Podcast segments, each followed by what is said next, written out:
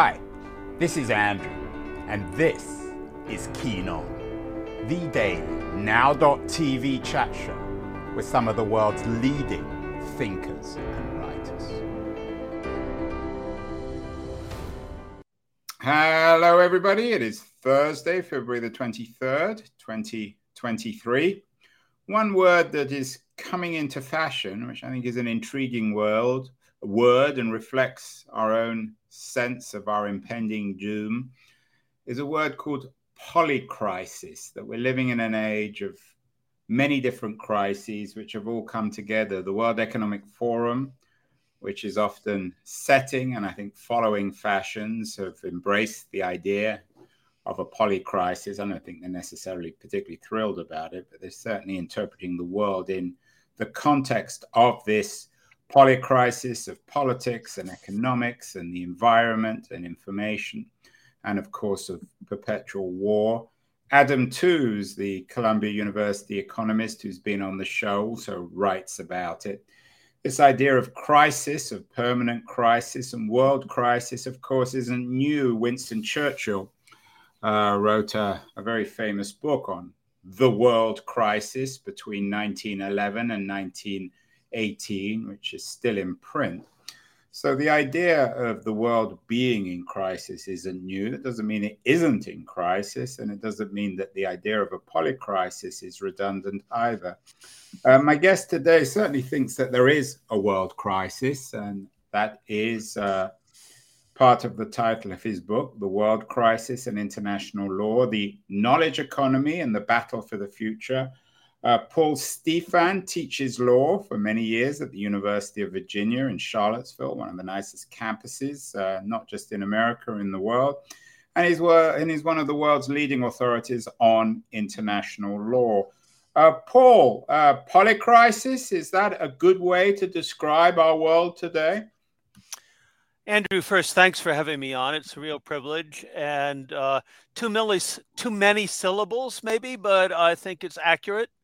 Uh, there's a lot going on. Uh, it, it's not just the traditional peace and security stuff like war, uh, but long term threats, uh, economic inequality, global warming, uh, what I call the pollution of cyberspace, the population flows calling, causing immigration that put great stress on societies that receive these movements of people, uh, dysfunctional politics in the rich world, and uh, revisionist states in the rising South. All this is going on, and it's certainly unsettling, and I think we can fairly call it a crisis. Hasn't this always been going on? I'm not necessarily suggesting that we go back to 1911, Churchill's world crisis. Obviously, the First World War was a unique moment in world history. But we've always had information overload, Paul. We've always had uh, wars. We've always had economic inequality. Or is there something different about the world in 2023?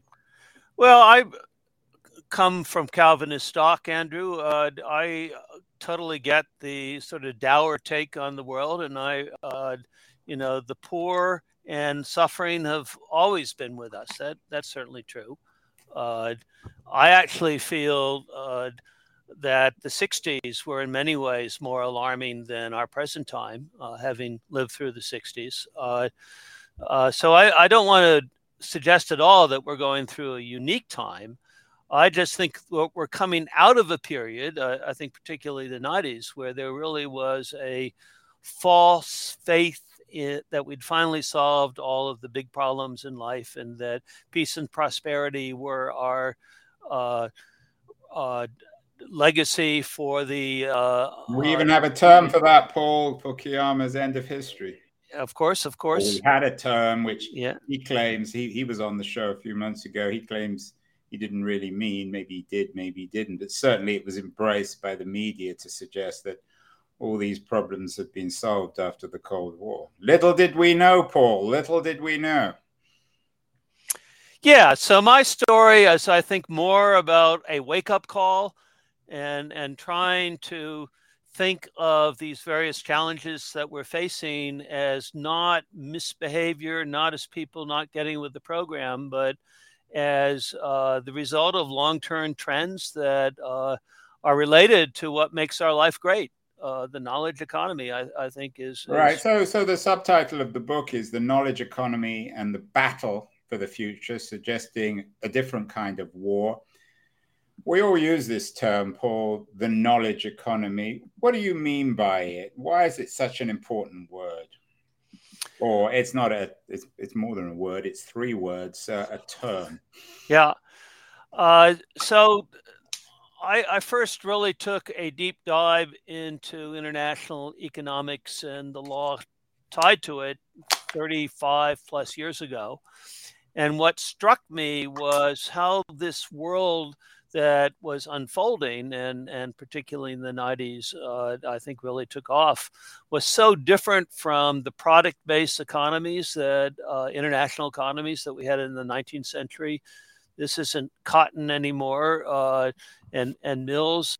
And and uh, knowledge has become not just a uh, input in production, but a product itself. It is, uh, and I, I, think knowledge is increasingly what adds value to things we do when we're behaving in a productive fashion. By productive, I mean you know trying to organize our lives to uh, have something to uh, trade with others. You suggested that it's both good and bad. I mean, when we think of the knowledge economy, one company that comes to mind, of course, is Google, uh, multi-trillion or historically a multi-trillion dollar company or certainly a trillion dollar company that trades in information. Is that the quintessential knowledge economy company paul or is it broader than that? Is it not just about the internet? Oh i very strongly believe it's not about the internet. I mean i, I dance around the national security world and you know one of the things about the amazing defense technologies that uh, technologies that we see is how much of it is knowledge, you know, of your basic 150 million dollar fighter jet. How little of that is stuff you can touch, and how much of that is concepts and and uh, capabilities that are, are basically knowledge based. But one of the examples I use in the book is uh, containerization. I mean, the, the basic idea uh, is a century old uh, now, and and uh, not that remarkable, but people in the 1950s sort of put together the idea of uh, you know a container that could be transported by different forms of transportation ships and trains and trucks uh, and uh, uh married that to uh, the new technologies for uh, both tracking things and communicating about things. And we had a remarkable change in international commerce in the 60s and 70s. Uh, uh, only some of which involve computers, you know, the tracking and right. the so, data. So let, us yeah. take that example of the container yeah. economy. Um, I mean, some of that's physical. It's not knowledge. You still have to put stuff into physical containers. I, yeah. I, I take your point. But what's the big deal? So what? So I think it's the value added it's the difference between stuff on decks and stuff uh, organized in a way that it can be moved around on sea and land and kept organized and safe. Uh, uh, and and uh, making it easier to have uh, just-in-time production and getting goods to the target markets before they go out of fashion. Uh, you know, all those are ways of or go stale. So it's a it's it's a speedier kind of capitalism. You you come up and the the, the dress company, for example, the European dress company or a, uh, a woman clo- woman's clothing retailer Zara seems to be uh, a model for that. That there the time between concept and coming to market and selling a selling a dress or, or, or a pair of trousers has been radically shortened. But so what is that? Why, why is that resulting in, in, in what you call an, an international crisis, uh, the world crisis, Paul? So we're doing great things. Uh, some of it is as simple as giving people what they want. I think the dress example is is nice to that. Some of it is amazing, amazing technology that saves our lives. I, I wrote the book during COVID and waiting for the vaccines and and and the treatments that come behind the vaccines. Uh, I thought that was an extraordinary accomplishment to get uh, the vaccines that we did get as quickly as we did, uh, really unprecedented. And that's another example of the knowledge economy at work. So it does great stuff. And goodness knows I'm in the knowledge production industry myself. But uh, we have not come to grips with the downside. I mean, as we move into a world that sharply divides people based on whether they're good at knowledge or not, uh, uh, we create divisions that don't correspond to our historic instincts about justice. You know, when, when people get privilege based on inheritance, when people get privilege based on skin color or uh, their sex or their gender, uh, we think that's arbitrary and unfair. But when people do well because they're smart, we say, yeah, that's the way the world is supposed to work. But the flip side of that is we look down on people who don't succeed and there's has been an extraordinary displacement of people, um, and particularly uh, in the rich world, uh, to their harm. Uh, and and uh, and as we hurt them economically, as they lose in the uh, knowledge economy, rather than having solidarity with them and trying to find new ways to give them a place, increasingly, I think we look at them with scorn.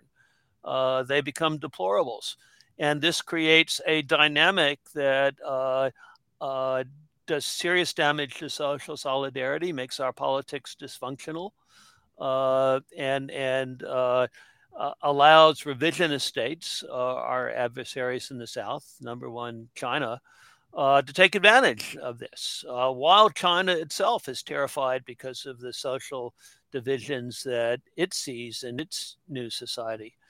So we're we're getting all these great things from the knowledge economy. At the same time, we're terrified about losing our place, and we have a significant percentage of humanity that is deeply resentful, resentful, and they vote. That was almost a Freudian slip when you said resentable. Uh, that was the Hillary slip. Yeah, yeah. Is the problem, Paul, in the way we talk about this stuff, with our cult of innovation and our embrace of companies like Zara and Amazon and Google, the the, the cult of uh, n- the knowledge based culture. Um, is, is that the problem? Is that we're not telling the full story? I think the full story we're not telling is. Uh, on the one hand, some of our successes are not, some of the successes of these economies are really just quick turnover things rather than it, it remains to be seen whether they're they're terribly useful. There's a lot of just quick entertainment satisfaction that we're generating, uh, which is fun, but it's not clear we're making people's lives better. But I think the bigger problem is uh, it gives us more and more opportunities to look down on people who aren't good at what we do. And, and you know, uh, uh, I mean, you know, contrast this with uh, uh in America, certainly the World War II generation, where there was this great leveling uh, uh, force in the draft in, in, the war economy. And, and and and people came out of that war, you know, still with deep injustices, uh, the fate of, of black veterans was quite different from white. Uh, women were expected to start popping out babies as soon as the war ended. Uh, but still, I think there was some steps towards social solidarity at that time that we've really lost our way over the last 30, 40, 50 years. And I think the knowledge economy has something to do with that. Do you see the knowledge economy as triggering this crisis of democracy, the rise of authoritarian leaders from Orban and Putin to Xi and Trump? Is there a connection between this nostalgia for an imaginary past and making America great again and uh, a bewilderment about the truth of where we're really at? Yeah, I mean, I the immediate procuring cause for me to take up this project were the twin events of 2016, uh, Brexit and uh, the Trump election, uh, both taking a lot of people by surprise, including me, uh, and representing, I thought, not a one-off, but really a, a fairly fundamental change. Uh, and and then the data came along. I think the Case in Deaton research, uh, you know, uh, yeah, Angus Deaton has been on the show. Won, of course, the Nobel Prize for his work. Ex- exactly, and his wife, uh, Ann Deaton. Uh, yeah, who yeah. they both teach at Princeton University. Yeah, yeah. Uh, both superb economists, uh, both at Princeton. Uh, I, I, and and uh, their their first paper was pre-Trump election. The book came out in the aftermath of Trump, and they saw a really tight fit between the uh, objective indicia of social dysfunction and despair. You know, uh, premature. okay, so Paul, you, you're, you're certainly not the first person to argue yeah. this, or the last. I understand. You're a law professor, and this book is The World Crisis and International Law. What's the role of law in this crisis? And are you saying that or this polycrisis, this world problem of inequality and bewilderment about our current historical state, is the law the way out? Can can can law help us fix this? Is that the argument in the book? So the first part of the argument, Andrew, is that law is the canary in the coal mine uh, some of the in, indicators that we are in a very deep, serious problem, it's not just some bad luck and bad events, is the assaults on law. Uh, and and why is that? I think Saul when it, uh, I'm sorry, law when it works is uh, a key indicator of social trust. Uh, that uh, law works because people think it's a good thing and people think it's a good thing because it improves their lives. And is this assault coming just from the right? From oh no, oh no, I I, I think we we are seeing symmetrical uh, uh, attacks on uh, uh, you know the idea that there's anything sustaining about our institution, the idea that there's anything fair or even workable about our institutions. Uh, I mean, I, I, I, think, at least in my little world of, of, of law, the voices about how law is rigged comes at least as loudly from the left as the right. Paul, uh, usually when I do these interviews, I can pretty much guess the politics of my guest. They make it pretty clear. With you, I'm not actually, to be honest, I'm not. And when I say to be honest, of course, I'm always honest, or I try to be. Um, I'm not sure of your politics. You coming at this from the left or the right or from another direction? So, Andrew, I regard myself as a committed nonpartisan with politics. Uh, you know, I, I, came out of the national security uh, establishment. Uh, I mean, that was my father's uh, world, the world I grew up in, and and in that world, you're supposed to uh, uh, try and serve your country no matter whose politics are prevailing for the moment. Uh, with a, you're interested in politics and you see the crisis in political terms. Yeah. Are you nostalgic for perhaps no. that bipart uh, that imaginary, at least bipartisan age? I mean, no, I'm not nostalgic at all. I think the world we have is the world we live in. I, I, my own history is boring, but I've had my heart broken twice. I was a radical in the '60s, and I thought we were transforming our society in powerful ways that uh, required imagination. And and uh, uh, by the end of the '60s, I felt those projects had really uh, pretty much failed and, well, and don't, don't we have hearts to be broken though? Isn't that the human condition? Of course, of course. And it and then I made the mistake. In, you're willing to change your mind and acknowledge that. I think is yeah. also extremely human, well, but also attractive. My second heartbreak was Russia. You know, I was uh, there a lot in the 80s and 90s, and and. Uh, there was a moment at the end of the 80s when I thought they were really going to pull out of the massive burden of their terrible history and make something of themselves. I was even having conversations with people uh, in the Russian government about how uh, you you have to forget about this oil. You don't want to be Saudi Arabia. You want to look at what Ireland is doing. Be a tech center. You've got brilliant people. Why aren't mm. you exploiting that resource? And and then in the 90s, it just all fell apart. It was terrible. So I I, I am a happy person. I, have been. Well, you uh, seem very cheerful. Uh, I am. um, do you see AI now. I mean, it's it's we've done many many shows on um, artificial intelligence, particularly these days with OpenAI and Chat GPT. It seems we really now are in the AI age. Are you? Do you see AI as the the climax, so to speak, of the knowledge economy, representing all the very best and worst aspects of, of the knowledge economy?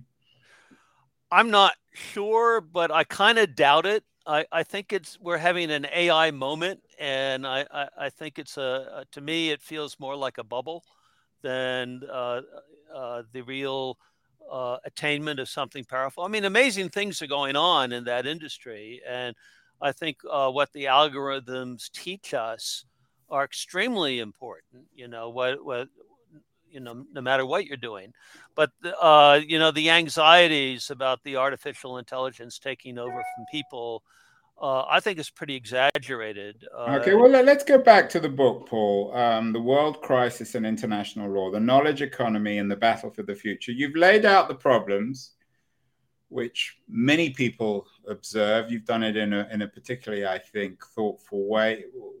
How does international law help, or how do we get out of this crisis? Well, I think step one is to just recognize that what we've been doing isn't working, and and uh, that we need to take a step back from the international law perspective. I think international law is more a target than something that does bad things. But I think, you know, many of the institutions that were built up, particularly in the '90s, have uh, become targets for populist resentment. And the truth is, many of them haven't performed as they should. They uh, haven't. Give me what the, I, I, I assume you're talking as a lawyer about the Supreme Court, also international organizations. Yeah, yeah. So you know the the things that really got beefed up in the '90s: the WTO, the World Trade Organization, uh, the European Union uh, was uh, you know a remake of what had been the European Economic Communities, uh, the various economic. I'm sorry, the European Communities. Um, you know, by the end of the 90s, we had the International Criminal Court. Uh, the idea that we could have these top down institutions that would save us from ourselves and spread virtue. And, and, and there are many others, but those are probably the most. And these institutions, in your mind, are causes and consequences of the knowledge economy. I assume they were created by knowledge economy workers and and staffed by them and manifestations of their power and ideology. Is that fair? And they reflect the values of people who succeed in the knowledge economy. I mean, uh, knowledge skills, knowledge uh, uh, products that are sold around the world are more valuable than products that are sold uh, in in one. Place. Are there individuals who sort of encapsulate this? I think of a, a Tony Blair or a Bill Clinton. I, I think we had a uh, Blair and Clinton. Uh, I think we really had a string of American presidents from Bill Clinton to George W. Bush to Barack Obama who were very committed to the project. I, I, think the difference between Blair and Cameron was so small that it was hard to find space between them uh, in, in, uh, on these issues, uh, putting aside you know cultural issues. Uh, uh, I think on the basic, you know, the law that sustains the world economy, uh, the vision was more was better. And if some people got displaced, some people fell behind. Uh, you know, we thought we would do right by them, but also shame on them for being stupid. These I are all in, in their own way, and, and I think the core of this, and this has come up a lot in our conversations on the show recently, is the question of technocracy, which is never really addressed do you see technocracy as the problem or the solution or both? Because Clinton and Gore and, and, and Blair and Cameron, they're all in their own way technocrats. They're all fleeing from political ideology. They all think of themselves, I think, as living um, at the end of history.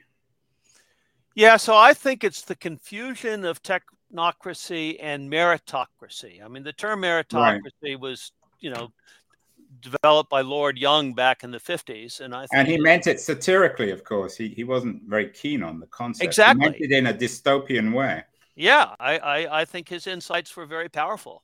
And, and uh, I think the technocrats are uh, meritocrats with a, a, more veneer of science uh, behind. We've had a number of people on the show, Paul, who either defend meritocracy, like Adam Wald, um, uh, uh, uh Adrian Wooldridge, or others who uh, who are very critical of America's meritocracy. Are you saying that the issue is not being for or against meritocracy? Is is there a bigger problem? Well, I think the problem is confusing success doing useful things with being virtuous.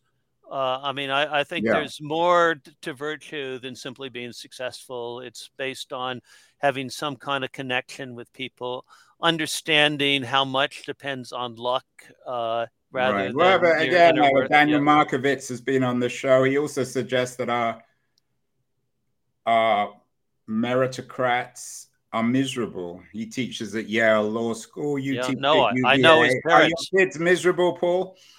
I'm Not a very happy guy. Kids, but the people you teach.